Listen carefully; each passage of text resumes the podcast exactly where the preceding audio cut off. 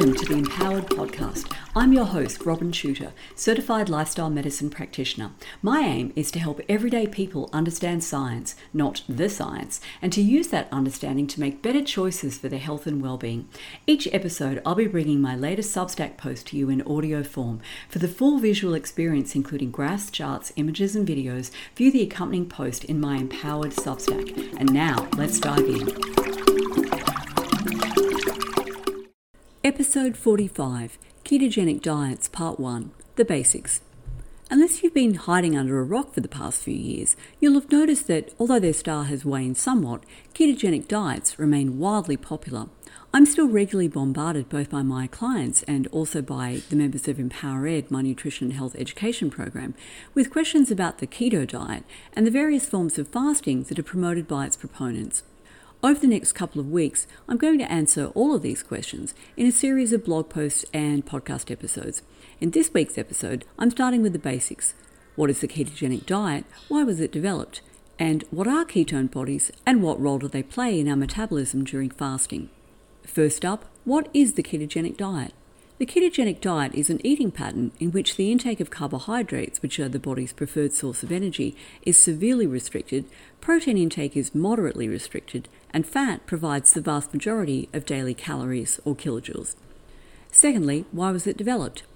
The ketogenic diet was developed in 1924 by Dr. Russell Wilder at the Mayo Clinic, a major US teaching hospital, as a treatment for refractory epilepsy, that is, seizures that can't be controlled by medication, in children. Drawing on earlier research dating back to 1910, which showed that fasting was an effective treatment for seizure disorders, Wilder proposed that ketone bodies induced by the fasting state had an anticonvulsant effect. The problem, of course, is that fasting can't be carried on indefinitely, or starvation and death will result, and children have a very limited ability to fast due to their rapid growth rate and high energy needs. Wilder discovered that severely restricting carbohydrate intake and limiting protein intake so that fat contributed the majority of calories consumed also leads to a rise in ketone bodies and a corresponding drop in blood glucose level, the state known as ketosis. The diet devised by Wilder, now known as the classic ketogenic diet due to the proliferation of variants of it, drew 90% of calories from fat, 6% from protein, and 4% from carbohydrate.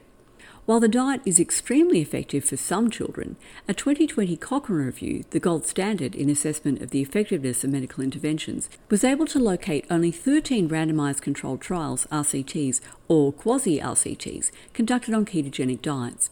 In the nearly 100 years since Wilder developed the diet, its effects have been rigorously studied on just 932 individuals, 711 children aged 4 months to 18 years, and 221 adults aged 16 years and over.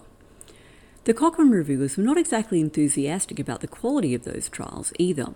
Quote, we assessed all 13 studies to be at high risk of performance and detection bias due to lack of blinding. Assessments varied from low to high risk of bias for all other domains.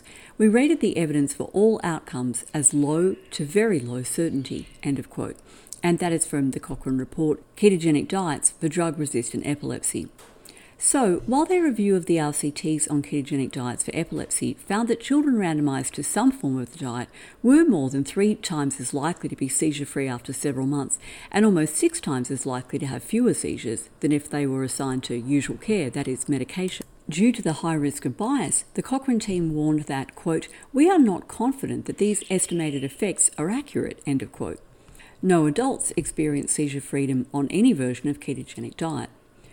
Gastrointestinal side effects, including vomiting, constipation, and diarrhea, were commonly reported in both children and adults assigned to a ketogenic diet, but these were also reported by participants assigned to usual care, most likely because epilepsy drugs caused them.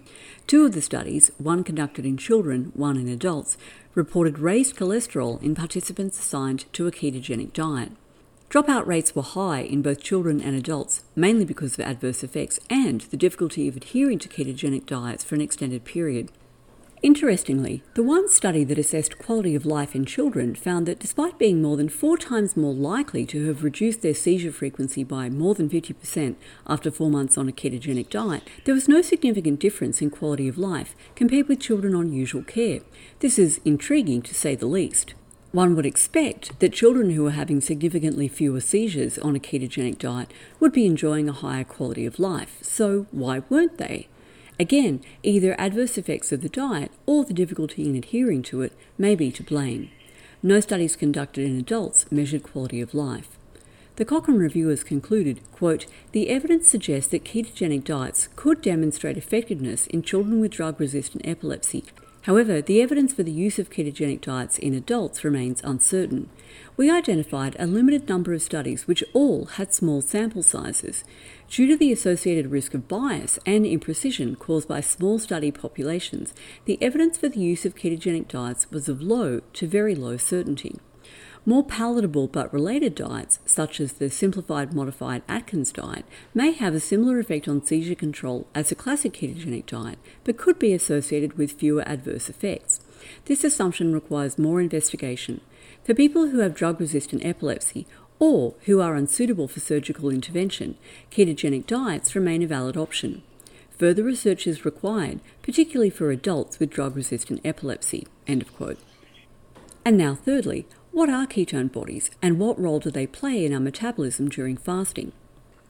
Most people go on ketogenic diets in order to lose weight and more specifically, body fat. To explain how ketone bodies relate to fat loss, let's start with a quick overview of human metabolism and the adaptations to our metabolism during fasting. Glucose produced from the digestion of carbohydrates is utilized by most of our body's cells as a primary or preferred fuel. Our brains are especially dependent on it, in fact, an adult's brain consumes about 120 grams of glucose daily, accounting for around 60% of glucose utilization by the entire body when in a resting state. When we eat a carbohydrate containing meal, glucose is absorbed into the bloodstream, stimulating the release of the hormone insulin. Insulin allows our cells to take in glucose in order to burn it as a fuel. Insulin is also required for the absorption of amino acids into cells so that they can produce proteins, including muscle proteins, digestive and metabolic enzymes, neurotransmitters, and certain hormones. Insulin is the primary anabolic or bodybuilding hormone in the body, not the demon hormone that low carbers make it out to be. Our liver and muscles are able to turn any surplus carbohydrate into glycogen or animal starch for short term storage. In between meals, the liver breaks down glycogen into glucose again in a process known as glycogenolysis and releases it into the bloodstream to ensure that all our cells have a constant supply of fuel. But if we go for 18 to 24 hours without eating, the liver's glycogen stores become depleted in order to maintain a steady blood sugar level to sustain our glucose hungry brain, as well as other tissues which are unable to use any fuel except glucose, including red blood cells, skin cells, and parts of our kidneys, the liver directs other tissues to switch to alternative fuels and to provide it with raw materials, amino acids, which are the building blocks of protein, and glycerol, the residue left when stored fat is released into the bloodstream and its free fatty acids split off, to produce glucose from non carbohydrate sources in a process known as gluconeogenesis. Our muscles switch to burning free fatty acids released from our fat stores and also begin to break down their protein in order to release amino acids into the bloodstream, most of which can be converted into glucose. Gluconeogenesis and, therefore, body protein breakdown reaches its maximum level at four days into the fast. The liver itself utilizes alpha keto acids derived from protein as a fuel source, sparing glucose for the tissues that need it. Protein is a valuable and limited commodity in our bodies, however, losing one third to one half of our proteins results in death. On the other hand, even lean adults have enough fat reserves to provide for their resting energy requirements for two to three months. So, after two to three days without food, fat cells begin releasing large amounts of fatty acids, and the liver begins to turn these into ketone bodies. These are used as a fuel source by the brain, skeletal muscles, and heart muscle, although not by the liver itself. The brain can't run on ketone bodies alone. It still requires a small amount of glucose, about 30 grams per day, which comes from ongoing gluconeogenesis from protein breakdown, predominantly from muscles, and glycerol.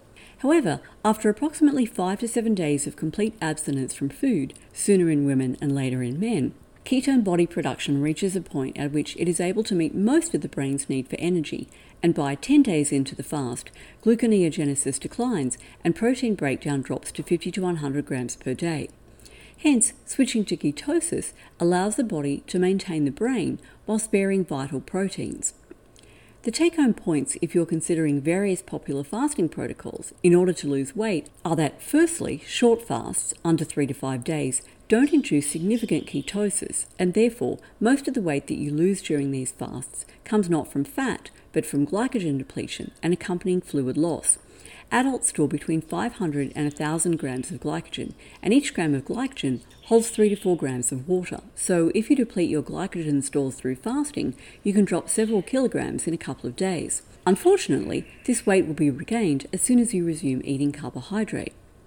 And secondly, since muscle protein breakdown is highest in the early days of a fast, repeated short fasts, for example, fasting one day per week, results in far greater loss of muscle than a single extended fast. The goal of weight loss should be body composition change, more muscle, less fat, and repeated short fasts are completely counterproductive to this goal. In subsequent episodes in this series, we'll look at some of the most popular myths about the role that ketosis has played in human evolution, whether ketosis is our natural state, and the evidence for ketogenic diets as aids to weight loss, diabetes management, cancer treatment, and more. Thanks for listening. If you enjoyed this episode, please share it with a friend and on your socials, and make sure you subscribe to my Empowered Substack so you never miss a post.